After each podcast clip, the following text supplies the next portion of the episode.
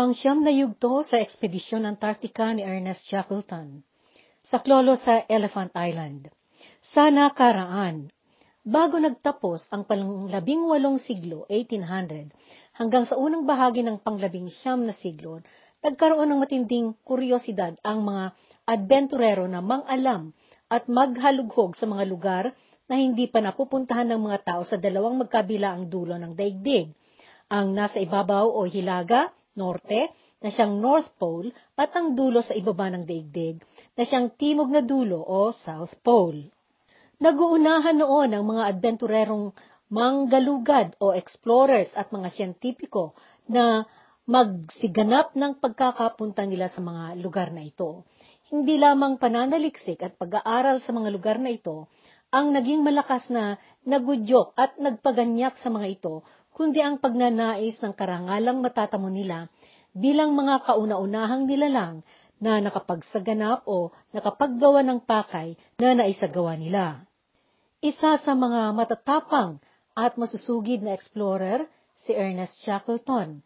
Nagplano ngayon siya na magsagawa ng ekspedisyon na pagtawid sa kontinente ng Antarctica at pinangalanan niya ito ng Ekspedisyon ng Imperyo na Pagtawid sa Antarctica. Dalawang partido na biyahe ang naisagawa. Isa, iyong pupunta sa isang dulo ng Antarctica para maghatid sa mga explorer na tatawid sa kontinente papunta sa kabilang ibayo nito. Ito iyong partido ng vapor na Endurance. Isa ring vapor ang pupunta sa kabilang ibayo ng kontinente sa puntong tutunguhan ng mga tatawid. Ito iyong partido Aurora na siyang maghahatid ng mga taong magtatayo ng mga kampo at maglalagay doon ng mga probisyon na magsisilbi para sa mga tatawid na partido ng endurance. Magtatagpo itong dalawang partido sa dagat na Ross sa Antarctica. Lumuwas ang endurance galing Inglaterra at ang Aurora naman ay lumuwas galing sa New Zealand. Anim na linggo na nagdusa ang endurance na nangisagupa ng kanyang paglalakbay ng libo-libong milya sa siksik at naglalakihang mga tumigas na yelo sa karagatan. Isang daang milya na lamang, isang araw na lamang sana, bago makarating ang partidong endurance sa naitagda nilang destinasyon noong biglang bumaba ang temperatura ng labis-labis. Kagyat na ang mga nakakalat noong yelo sa ibabaw ng tubig ay naghilaang nagdikit-dikit sa palibot ng endurance, dito naipit ang vapor, para na itong butil na naidikit sa pulot. Hinatak ng yelo na kinaipitan ng endurance ito patungo sa gitna ng malawak na karagatan. Sinikap ng mga taong paalpasin ang bapor, pero naging walang kabuluhan lahat ng hirap na isinagawa nila. Dumaan ang panahon at nagpatuloy na nakulong ang bapor sa yelo. Sa pilitan silang umalis sa bapor at nagkampo sila sa ibabaw ng yelong naging patag na hanggang sa winasak na ng yelo ang katawan ng endurance bago ito tuluyan ng lumubog pailalim sa tubig sa ilalim ng yelo. Sinubukan nila ang naglakbay na pumunta sa pinakamalapit nilang nakitang lupa na isla na ang dinaanan nila ay ang yelong namuo sa ibabaw ng tubig dagat. Subalit masyadong mabagal ang kanilang paggabanse at nagpasya silang maghintay sa pagbuka ng yelo. Tanging ang tatlong bangka na lamang na nailigtas nila mula sa endurance ang kinakapitan ng pag-asa nilang makaalpas doon. Noong dumating ang pagkakataon sa yelo, kaagad silang sumakay sa bangka at naglayag silang sumabak sa hindi nila malamang pagbabago-bago ng panahon sa karagatan. Nagkampo sila sa yelo sa gabi at naglayag na naman sila sa araw hanggang sa may nakikita pa rin silang kaunting liwanag sa direksyon na tinutunguhan nila. Isang linggong matinding paghihirap at pagdurusa ang nilasap nila hanggang sa nakarating sila sa isla ng Elepante o Elephant Island, subalit hindi nagtapos doon ang problema. Dahil ang islang ito ay nasa liblib na lupalop sa karagatan. Sila pa lamang ang mga naunang taong nakarating doon. Hindi ito nararating ng mga bapor ng balinero o mga nangingisda na maaring nilang pakakuhanan ng saklolo. Kaya nagpasya si Ernest na lumuwas siyang maglakbay muli para manguha ng saklolo sa isla ng South Georgia. Nagsama siya ng lima at gamit nila ang isang bangka na lumarga na nakipagsapalaran muli sa karagatan. Naiwan ang iba para maghintay, subalit kung mayroon mang maligaw na saklolo at maunang makarating ito bago sa kanilang pagbabalik, kailangan ay samantalahin nila ang pagkakataon na masakluluhan. Sa kanilang pagluwas, ang panahong iyon ay siyang katindi ng bagsik ng panahon at tubig sa karagatan ng Antarctica. Dagsa ang pabigla-biglang bagyo ng niebe, malakas na hangin, at kung ano pang panganib na dala ng pagbabago ng panahon. Matagal, masalimuot at lubos na mapanganib ang kanilang paglakbay. Pagkasimula pa lamang ng kanilang biyahe, nag-umpisa na rin ang mga hirap nilang hinarap. Hirap, pagod at uhaw ang dinanas nila sa loob ng labing anim na araw hanggang sa nakarating sila sa islang pakay nila. Sa kasamaang palad, doon sila napadpad sa kabilang dako ng punteriya nilang lugar at kinailangan nilang maglayag muli papunta doon sa estasyon ng Balinero sa Stromness dahil naroon ang pakakahukuhanan nila ng tulong. Subalit sa mga sandaling iyon, Sira-sira na ang James Caird na bangka nila at nagdesisyon si Ernest na lakbayin nila ang isla sa looban o interior nito. Hapong-hapon na ang iba sa kanila at hindi na makakayanan pang maglakad. Pinaiwanan niya ang tatlo na maghintay habang siya at dalawa nilang kasama ay maglakad sa looban ng isla papunta sa kabilang gilid ng isla. Nakarating naman ang tatlo sa Husvik na estasyon ng Balyanero sa Stromness at nabalikan ang tatlong naiwan.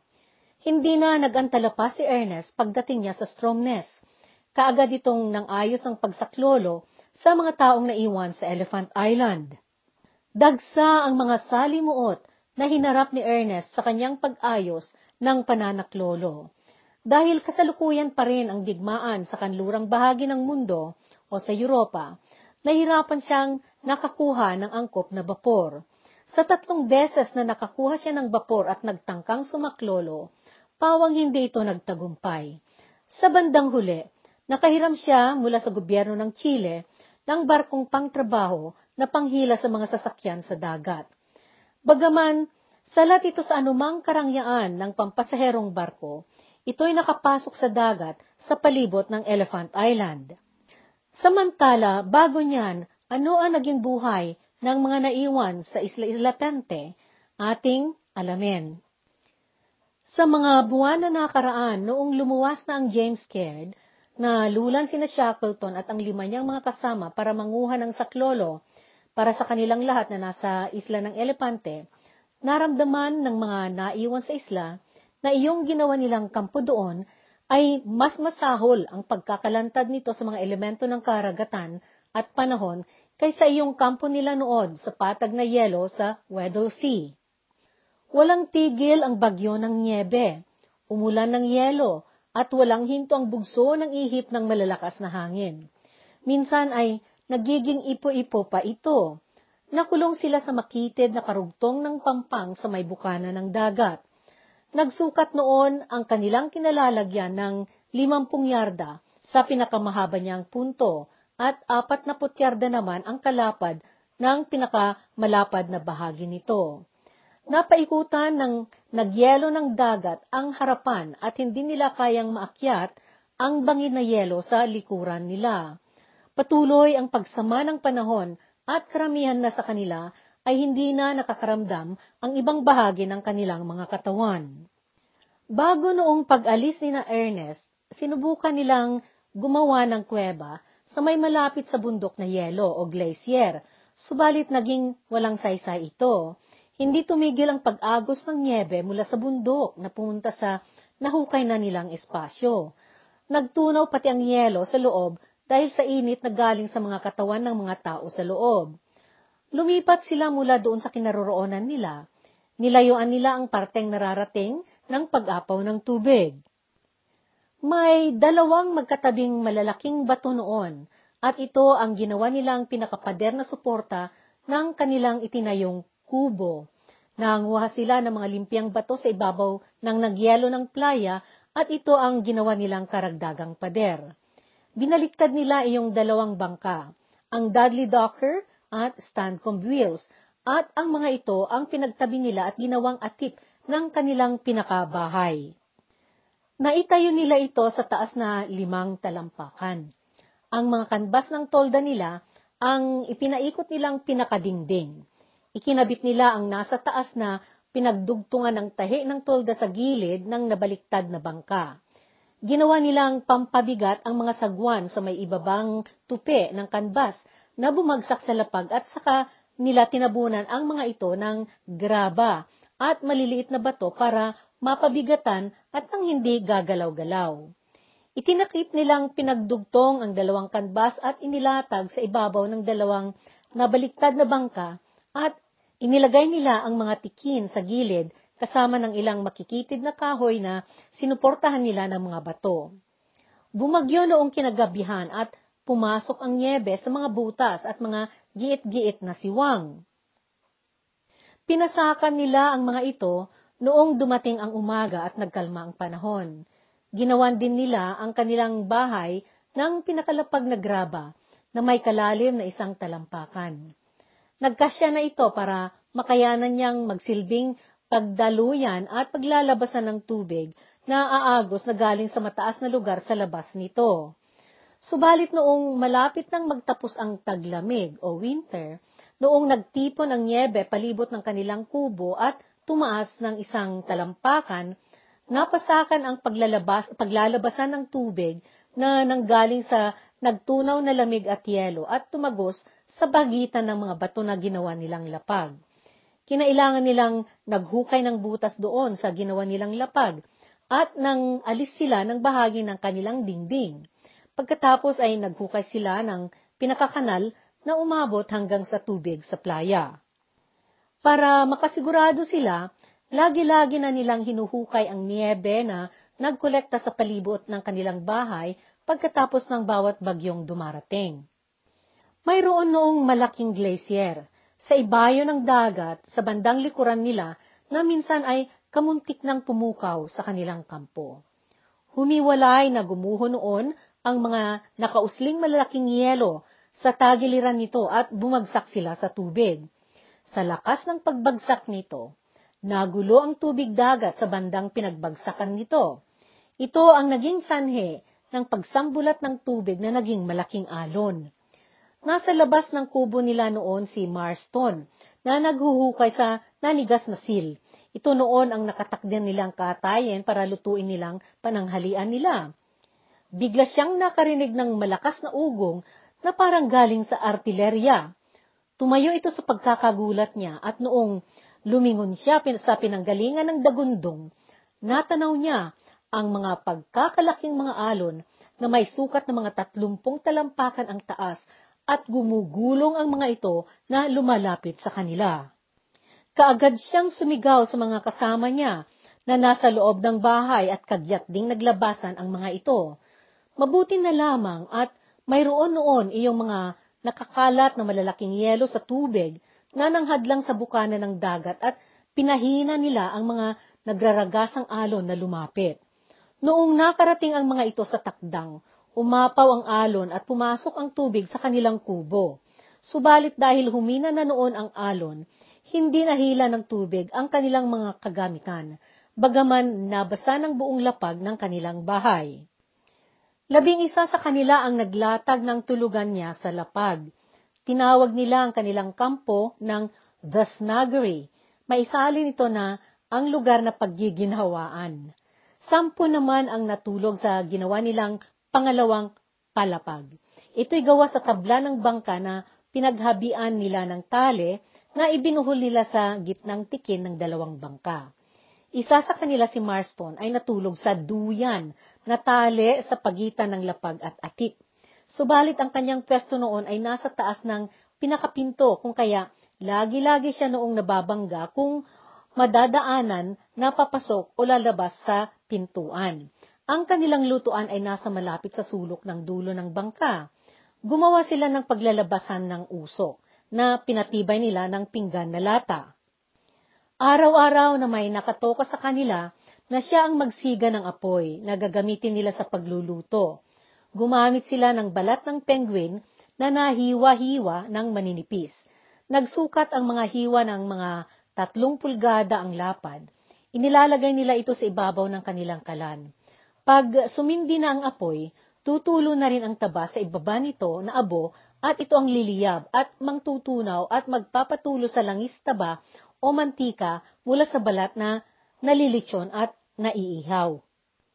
Bagaman nasa lupalop sila na malayo sa kabihasnan, sinikap nilang naglinis at ng ayos sa kanilang tirahan hanggat maaari. Subalit sa ganoong estado nila, natuto silang nagsanay sa kawalan ng karaniwang kaginhawaan. Natuto silang nagparaya sa mga bagay na kung nasa iba silang sitwasyon ay kanilang hindi papayagan. Kutsilyo ang kanilang gamit na tinidor sa pagkain nila.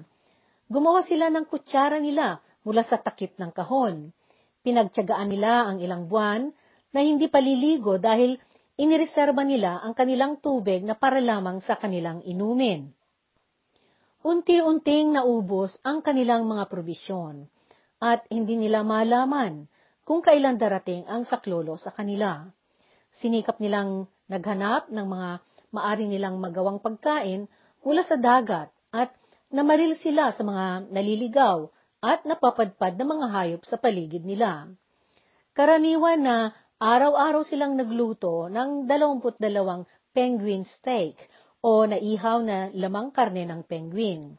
Kapag gumagawa sila ng mantika, na galing sa taba ng penguin, mayroon ding naisasama na ulam na malutong na napatsitsaron na taba. Dagdag ding ginhawa sa kanila yung galing ni Hubert Hudson na manghuli ng penguin. Dahil palagi noon na na karne ng penguin ang kanilang kinakain, pinanabikan nila ang makakain ng tinapay o kahit anong naluto sa harina at malinit nilang piniprito ang kanilang biskwit. Pagkatapos silang mananghali, nagpiprito sila ng nahiwang laman o paa ng penguin o kaya inihaw nila ang mga ito. Noong lumaon, naging pagkain ang palaging tema ng kanilang usapan at ginagawang aliwan na pinagkukwentuhan. Paminsan-minsan, pinapakuluan nila ang karne na ulamin nila pagkatapos pasundan nila ito ng uminom ng kanilang rasyon na inumin. Mga sampu hanggang isang dosenang hiwa ng balat ng penguin ang nagagamit nila para sa apoy na paglulutuan nila. Mayroong unang bintana ang isang bahagi ng kanbas na dingding ng bahay kubo nila.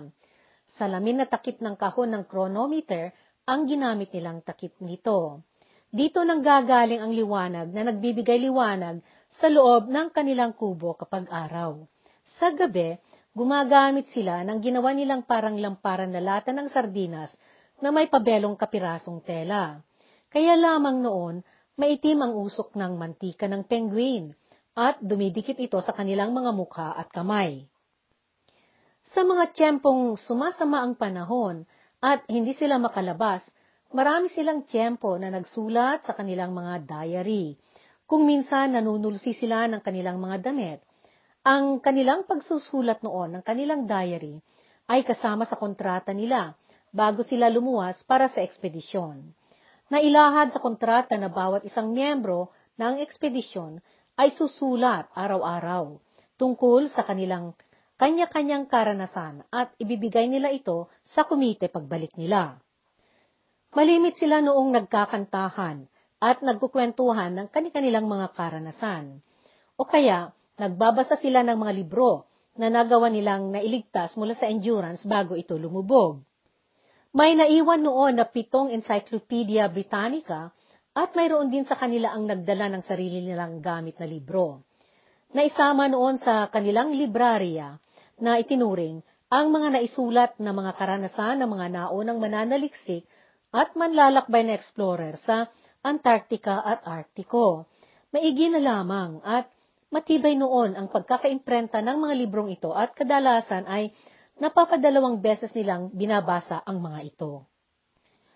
Noong unti-unti nang maubos ang kanilang baon na tabako, inialok ni James Wordy na siyentipiko ang kanyang baon na ipapalit niya ito sa mahahanap nilang specimen na magagamit niya sa siyensa. Ang specimen ay isang sample ng isang bagay. Bahagi ito ng isang bagay na pakakatikiman o pakakasubukan ng katangian ng kabuuan ng bagay na inaaral. Sa pagitan ng mga araw na mabagsik ang panahon, may mga araw din na gumaganda ang panahon. Pero noong buwan ng Mayo, nagbagyo ng malakas at sobrang mabilis ang hangin na galing sa timog at timog kanluran at umiihip ito sa bilis na 69 hanggang 70 milya sa isang oras o sa kilometro, ito ay mahigit siyam naput anim, 96.5 hanggang isang daan at apat naput limang kilometro kada oras. Humangin ng parang tabla na yelo na parang salamin na nabasag, subalit sa ganoong paghangin niya noon, itinulak naman nito ang mga namuo na malalaking yelo sa dagat at tinangay nito ang mga ito palayo sa isla. Ang hangin na galing sa hilagang silangan ang nagpalapit ng yelo at ng puno sa dagat ng yelo. Natatakluban noon ang isla sa hamog, at wari nila'y wala talaga silang pag-asa na may bapor na mapadpad na mapalapit umaligaw man lamang na maglayag sa lugar na iyon kapag nagkakaganoon. Sa mga ganoong sandali ng pagsama ng panahon na nakalantad sila sa lupit ng hangin at dagat, Totoo na lubos nilang nararamdaman ang pagkadesperasyon ng kanilang estado. Subalit matigas si Frank Wilde na hindi nang pahintulot ng sinuman sa mga kasama niya na sumuko sa panghina ng kalooban. May mga iba noon sa grupo na nagpumilit na maglungkot at pinagtrabaho sila ni Frank Wilde para may mapagtuunan sila ng isip liban sa paglungkot. Araw-araw, nagbibigay si Frank ng mahigpit na rehime ng mga tungkuling gagawin para okupado sila lagi. Ginigising niya sila araw-araw ng alas 9.30 and punto para sa kanilang araw-araw na tungkulin at pamamaril o paghahanap ng pagkain. Pagsapit ng gabi, pagkatapos nilang maghapunan, abala pa rin sila na nagsusulat sa diary nila, nagbabasa ng malakas at nagkakantahan na sinasabayan ni Hasi sa kanyang banjo. Pinahalagahan naman ng kanyang mga kasama ang tila di mabaling tatag ng kanyang pag-asa na mayroon at mayroong darating na grasya. Ginawa nila ito ng tula. Ang ngalan ko'y Frank Wildo, kubo ko'y nasa islang elepante, dingding ay wala ni isang laryo, at ang atip wala ni isang tisa. Gayon paman inaamin ko, sa dami ng mga minilya-milya, Siyang pinakamalas palasyong tirahan, matatagpuan mo sa islang elepante. Siya pinakamalasyong, pinakamalapasyong tirahan, matatagpuan mo sa islang elepante. Sa Ingles, My name is Frank Wild O. Me huts on Elephant Island, the walls without a single break, and the roofs without a tile. Nevertheless, I must confess, by many and many a mile. It's the most palatial dwelling place you'll find on Elephant Isle. It's the most palatial dwelling place you'll find on Elephant Isle. Noong buwan ng Mayo, naging tahimik at kalmado ang dagat. Pinaligiran ng yelo ang isla. Subalit noong nagsimula na ang Hunyo, dumating ang bagyo na galing sa Timog Kanluran na nagdala ng pagkalamig-lamig na nyebe. Nagbuga ng malakas ang hangin. Nanganing-nganing tumilap, itinalapon nito ang kanilang bahay. Mayroon na naman ding dumating na ganyan noong ika 25 ng Hunyo at muntik-muntikan nang naanod ang kanilang tinitirhan. Gumanda ang panahon noong buwan ng Hulyo at Agosto at nabuhayan ng loob ang grupo. Hindi rin nagkulang si Frank Wild sa kanyang pagmaneha sa kanilang kampo at sa kanyang pagpapatibay ng kalooban nila. Nagsagawa sila ng iba-ibang libangan at katatawanan kapag dumating ang mga sandaling nawawalan na ng gana ang iba sa kanila. Kada araw ng linggo, nagsasaganap sila ng konsyerto at nagkakantahan sila. Pinagtyagaan nila ang violin o minsan banjo ang tinatawag nila dito ni Leonard Hussey na noon ay nag-iisa na ang kwerdas niyan. Pinagkakatuan nila itong pinagkakalabit kabit at kinamit sa kantahan. Bawat isa sa kanila ay naglikha ng awitin ukol sa isa sa mga kasama nila At iyon ang ikakanta nila kapag dumating ang toka nilang kumanta. Kapag mayroon noong maringgan ng ungol tungkol sa mga angal nila na ikakanta ng mga kasama nila, lalo lamang palalalain ng kompositor ang kanyang ikakantang panukso sa susunod na konsyerto. Nakakanta siya. Binigyan nila ng pagkakataong makapagpahinga si Charles Green na tagaluto. Si Charles ang halos wala ng pahinga sa kanyang paghahanda at pagluluto ng kanilang pagkain. Nagsalit-salitan silang nagtorno sa pagluluto. Isang linggo ang torno ng bawat isa. Noong naubos na nila lahat ng baon nilang alak na iniinom nila ng unti-unti kada Sabado ng gabi, nagpakulo sila ng tubig at luya. Iyon ang kanilang pinagkatuwaang ininom. Kada umaga na magtupi at magligpit ng kanyang pinaghigaan si Frank, lagi-lagi itong masiglang manghimok sa kanila. Hala, ika niya, ihanda ninyo ang mga gamit ninyo mga kasama at baka darating si boss ngayon. Lumipas ang mahigit apat na buwan kumaunti na ang kanilang pagkain. May mga sakit na sila at nanganganib na ang mga katawan sa epekto ng sobrang lamig. Araw-araw na mayroong naatasang magbantay at magmanman sa dagat para tumanaw ng anumang bapor na dadaan. Noong ika-23 ng Agosto, paubos na ang natitira nilang baon. Puno pa rin ng tumigas na yelo ang dagat. Wala na rin pating dumarating na penguin mayroon na sa kanila ang sobra ng payat. Ipinagpunyag yun ni Frank Wild na palakasin ang loob ng mga ito. Mga kasama, kaunting tiyaga ng isa pang linggo. Ang barkong tutulong ay hindi makalayag sa nagyelong ibabaw ng dagat. Si Thomas Ordelis ay lagi na noong umaangal na nagreklamo at nagsawalat ng takot na sinisikap nilang lahat na palabasin. Sabi niya, lagi na lang sinasabi na ang bapor ay darating sa linggong darating. Pero siyempre, sinasabi lang niya yan para pampalakas loob. Bago pa kumaunti ang kanilang probisyon, nagbabala na noon si Ordelis na kinailangan nilang magdagdag ng reserba. Subalit, tumanggi si Frank Wilde dahil ang kanyang rason ay makakapanira iyon ng kalooban ng mga tao dahil magpapahiwatig ito sa kanila na makukulong sila doon na lubusan ng walang katiyakan ang pagdating ng saklolo. Dumagsa ng dumagsa ang pagreklamo ni Ordelis. Sa nakita ni Frank na pagbagsak ng kasiglahan ng kanyang mga kasama, napilitan siyang gumawa ng marahas para pigilan ang lalong pagsama ng kanilang kalooban. Binabalaan niyang barilin ito kung hindi siya tumigil sa karereklamo. Subalit, kahit ano pang pagbabanta ang gagawin niya, hindi na rin niya maipagkunwari na ang kakaunting pagkain nila ay kulang na para pangpawi ng gutom. Napipilitan na silang maghalughog sa mga na itapon na nilang mga napagkainan. Nagsimula nang nagplano si Frank Wild sa hindi na maiiwasang pag-alis nila sa isla para maglayag silang papunta ng isla ng Panlilinlang o Deception Island. Itinakda niya ang ikalima ng Oktubre na siyang petsa na isasagawa nila ito at baka may dumating na barko ng balinero. Dumating ang araw ng di masukat na kagalakan sa isla ng Elepante. Tanghaling tapat ng ikatatlumpo ng Agosto, 1916, 1916. Alauna 10 ng hapon. Ikasandaan dalawamput walong araw na paghihintay ng mga naiwanan na dalawamput dalawang tao sa Elephant Island. Ikasandaan tatlumput pitong araw na nila ito na nakatira sa isla mula noong sumanlad sila doon na galing sa kanilang pagkakakulong sa patag ng yelo na kung saan ay doon din lumubog ang endurance. May mga ilan noon sa kanila na nasa tabi ng dagat na tumatanaw sa gitna ng dagat na naghihintay. Araw-araw na sila noon na nagtatanaw. Sa loob ng kanilang bahay, maayos at nakahanda ang bawat isa sa kanilang gamit. Habang naghihintay sila, lagi-lagi pa rin silang naghahanda.